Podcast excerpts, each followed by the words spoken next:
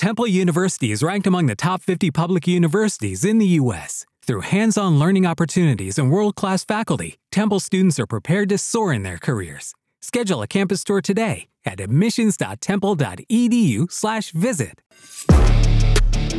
You're listening to LSU Daily with Matt Moscona, your home for all the latest Tiger news. Part of the Guarantee Podcast Network.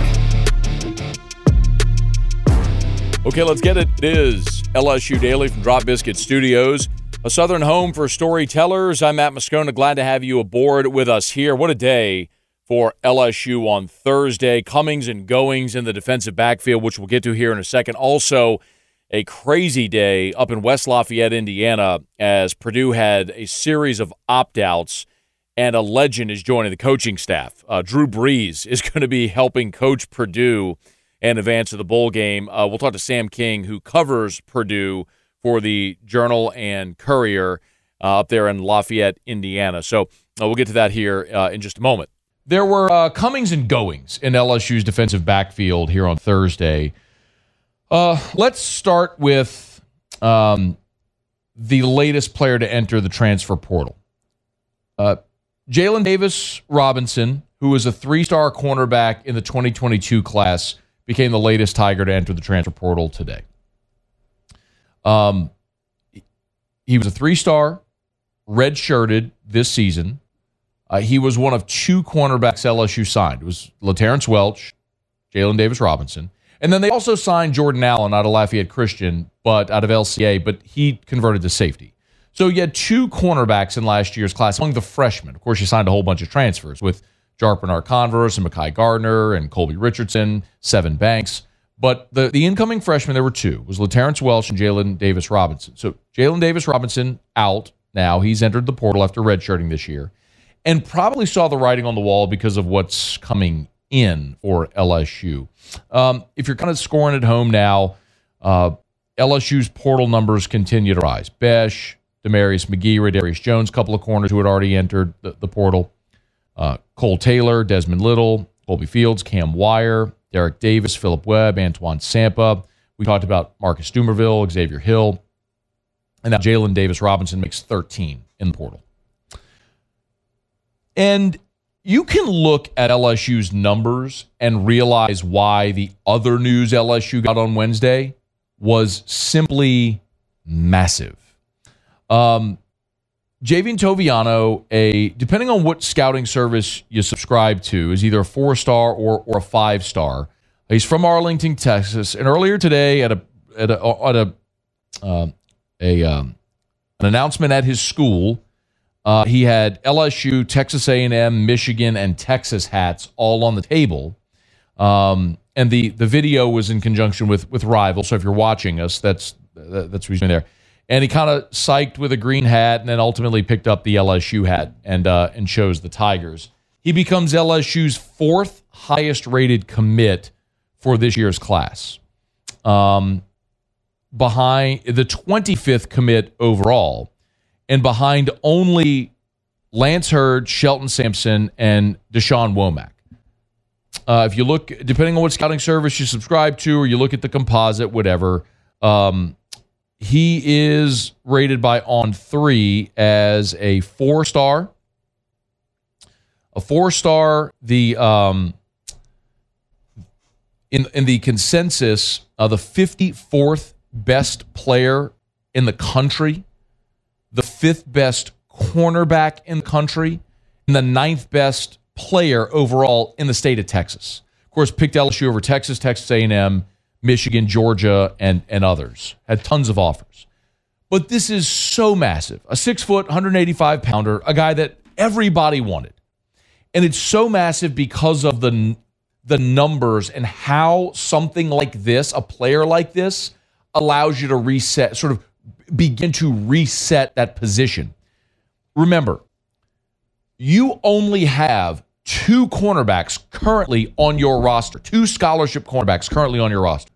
Sevyn Banks, who's basically been hurt for three years, and LaTerrence Welch, who redshirted this year. That's it. Those are your only scholarship cornerbacks for next year. Damarius McGhee, Ray, Jones didn't play this year. They're in the portal. You're losing Uh, Jark Bernard Converse, Mekhi Garner, Colby Richardson, you know, Jay Ward played some corner as well. He's off to the draft. You are decimated at that position again, much like you were a year ago when Brian Kelly was hired. So you could look at it and say, man, look, you're you're destined to just repeat this cycle. Now you got to go back into the portal. You got to get numbers again, and you know to get your numbers up in the portal. But in a year from now, all those guys are going to be gone again, except for landing a guy like Javien Toviano. And a week from now, LSU is going to have a hat on the table with Desmond Ricks, who's the highest rated uncommitted cornerback in the country. And a lot of people, you talk to people around LSU, they feel really good about getting Desmond Ricks. Okay, we'll see how it goes. We've heard that before. I mean, uh, until the the the letter of intent is signed and faxed in, it's never a done deal till it is. But you know, with the early signing period uh, about to start, you know, these guys are making their decisions that are, that would appear to be final at this point.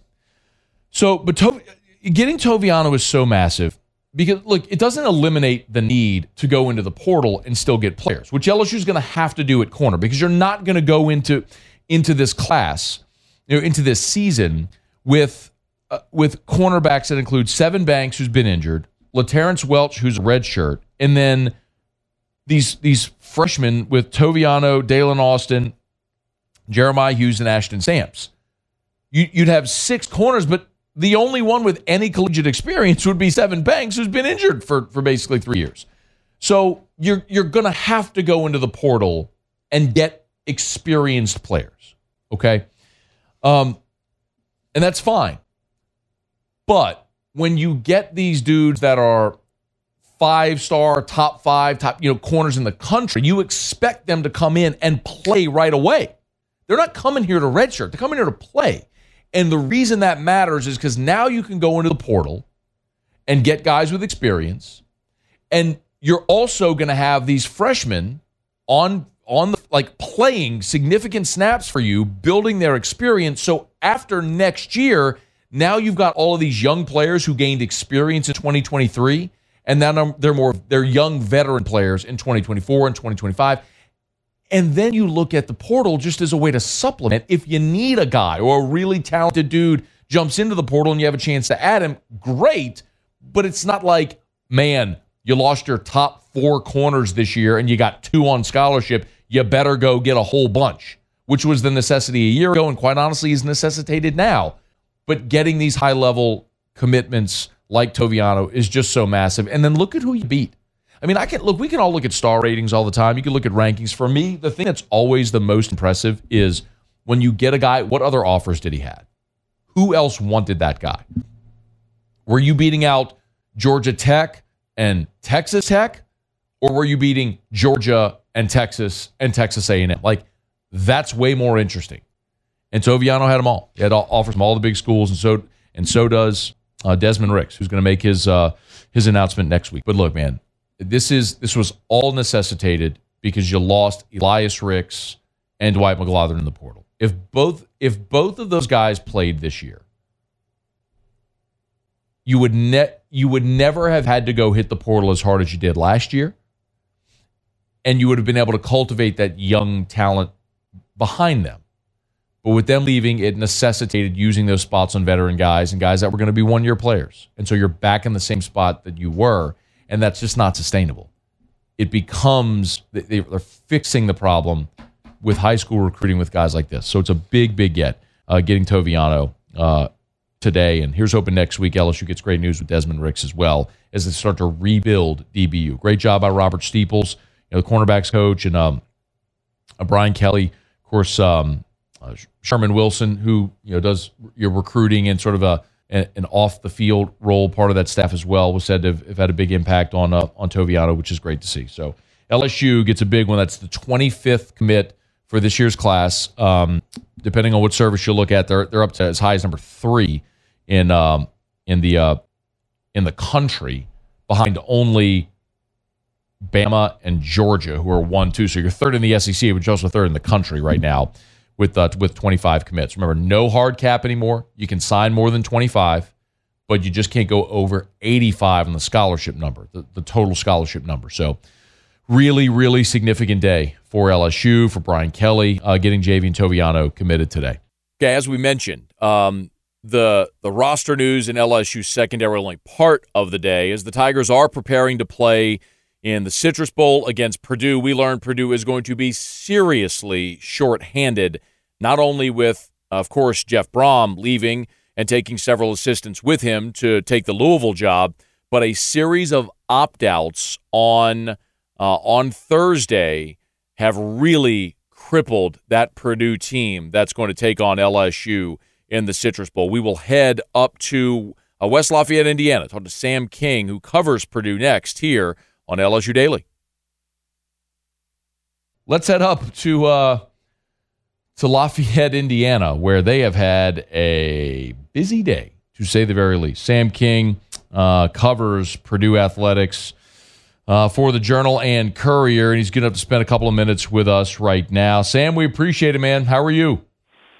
Oh, it's uh, been a day. It's uh, been a long day, and it's only partially over. So uh, a lot of news coming out of uh, Purdue uh, practice today. Obviously, which is the to you, which is the most significant story today? Uh, well, it's not a surprise. The people that have opted out um, just so happens to be uh, Purdue's three best offensive playmakers have opted out. So that's you know fans who have purchased tickets to, to the uh, Citrus Bowl are probably a little bit upset, but this is the way that college football is now. I'm sure that uh, it, you know it, this happens everywhere, and uh, it was going to be a tough game against LSU to begin with. But um, on top of that, the people that are soured by that news are very overjoyed to see that Drew Brees is going to be on the coaching staff for a, few weeks here, and uh, got a, a special exemption to kind of help with recruiting too, which never hurts to have that guy in your back pocket. But um, that is kind of an interesting positive note to come out of uh, out of Purdue practice today is that uh, they've added to the coaching staff, if only temporarily, but with a name that everybody loves. Let's um, we'll get to Brees. Obviously, look, people here. I mean, you're talking to, to people who. I mean, Drew Brees is beloved here. I mean, he's you know uh, he's the greatest sports icon on the short list of greatest sports icons in the history of the state of Louisiana. So uh, it's it's made a lot of waves here as well. Let's let's start on field with the opt outs. You said that it wasn't really unexpected or a surprise. Um, I'm a little surprised to hear that. Uh, when did you first start to hear rumblings that uh, that these players, namely Aidan O'Connell, a six-year senior quarterback, wasn't going to play in the bowl game? That's been kind of um, rumored, I guess, throughout this week. That is he going to play or is he not? I had uh, heard last night that he was going to opt out to um, start preparing for the NFL draft. Uh, obviously, the the people inside the doors that were not uh, given access to knew about this after um, you know just the way they talked and saying that uh, today that Austin Burton's going to be the starter, which is very uncharacteristic of Purdue to uh, do that. They like to keep things under wraps. So um, you know maybe it's not a, a surprise in that regard. Um, you know, if the guy thinks he's got a future in the NFL and doesn't want to jeopardize that in a bowl game, um, it's not surprising that a, a quarterback would do that. Um, it's probably a little disheartening because this is a guy that came in as a walk-on, is now in his sixth year, and you know, for a former walk-on to be in the top five all-time in most of the passing categories at a school that has had uh, Drew Brees, uh, Len Dawson, Bob Griese, Kyle Orton, and the list goes on and on of of these guys that have gone on to the NFL and had success.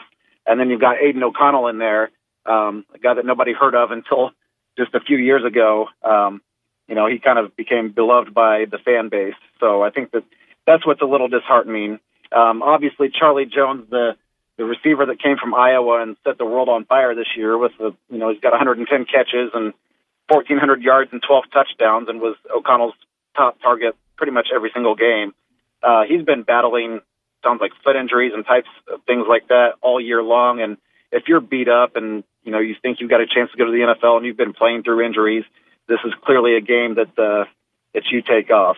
Um, the one that maybe was the most surprising to me was Payne Durham, who's a a tight end. He's definitely the guy that they go to on third and shorts or the trust trustable um, receiver that you can go to that you know is going to pick up the first down and maybe fight for a few extra yards.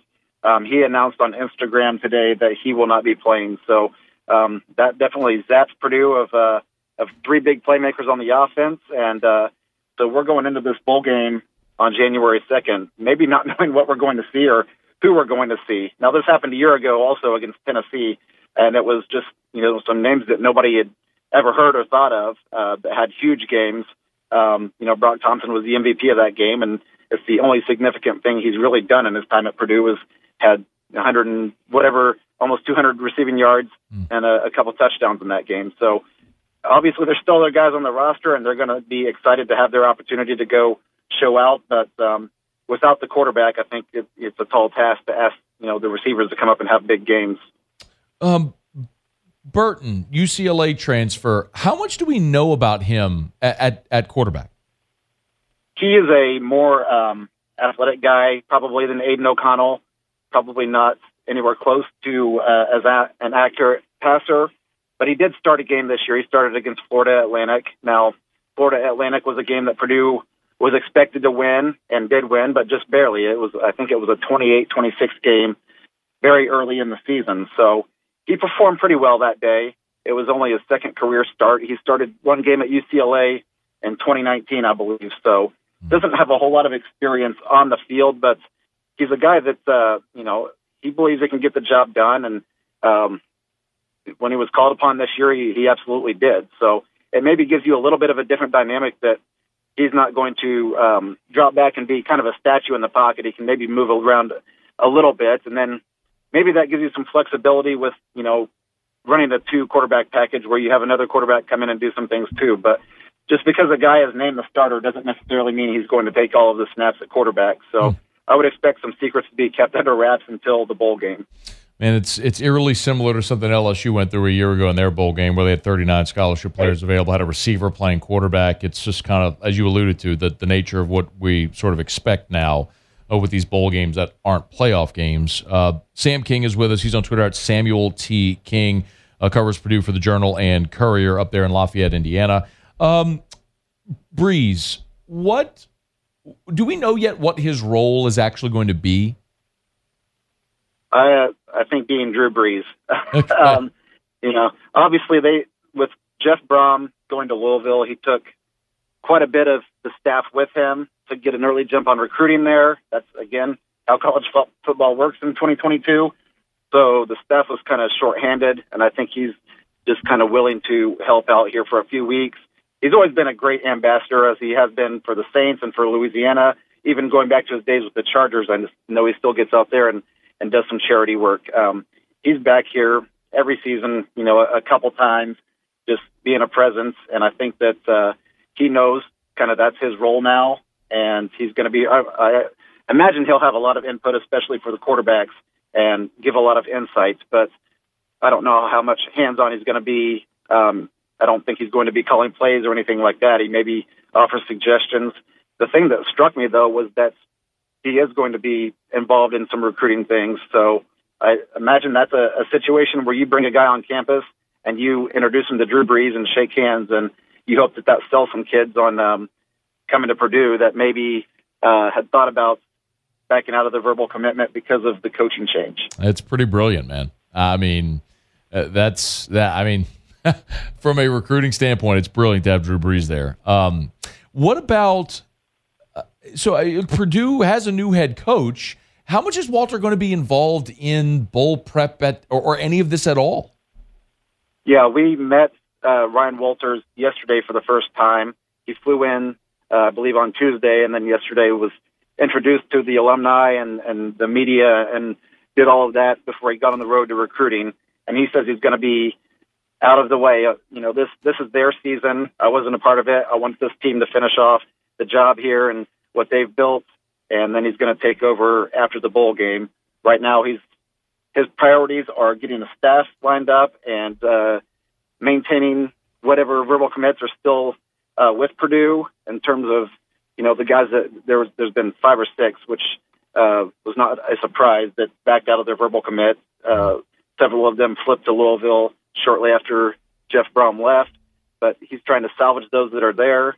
Probably trying to keep some of these guys out of the transfer portal who are on the fence about that. And then also, I imagine he had some recruits lined up to Illinois that he's going to try to flip to to come to Purdue. And uh, so I imagine he'll be quite busy, but he says he's going to stay hands off with the bowl prep. Before you go, um, are Purdue fans going to make the trip down to Orlando? Well, I think some alumni and, and some fans wished that they had heard this news before they purchased tickets. To be honest, Mm. um, it, that's just how it goes. But um, yeah, what's uh, typically been the case is Purdue has a, a pretty steady presence at these bowl games when they've managed to go, and uh, been four times now in the past six years. Now, two of those trips were to Nashville, which is a, a short drive down I-65 to get there. So, um, but Florida's played in, or Florida, uh, Purdue's played in a lot of bowl games in Florida and had a, a healthy presence in the stands. So I would imagine that to be the case again. Yeah. It's it makes it makes sense. I mean, you want you want to get out of an Indiana winter and head down to Orlando for for a week or a few days. It it does make sense. Um, but like you said, man, what a, a different reality that both teams are facing heading into this game on January the second. Uh, he is Sam King from the Journal and Courier, covers Purdue. We appreciate a couple of minutes, man. Thank you for the time on a busy day. Uh, I appreciate you having me on. Thank you. Okay, that'll do it for us here on a Friday edition of LSU Daily from Drop Biscuit Studios. We do appreciate you for being here with us. If you've not done so yet, please uh, rate us, leave a review on iTunes, subscribe up on your favorite podcast app, tell a friend if they love the Tigers. We got you covered every single weekday right here for less than 30 minutes on LSU Daily from Drop Biscuit Studios.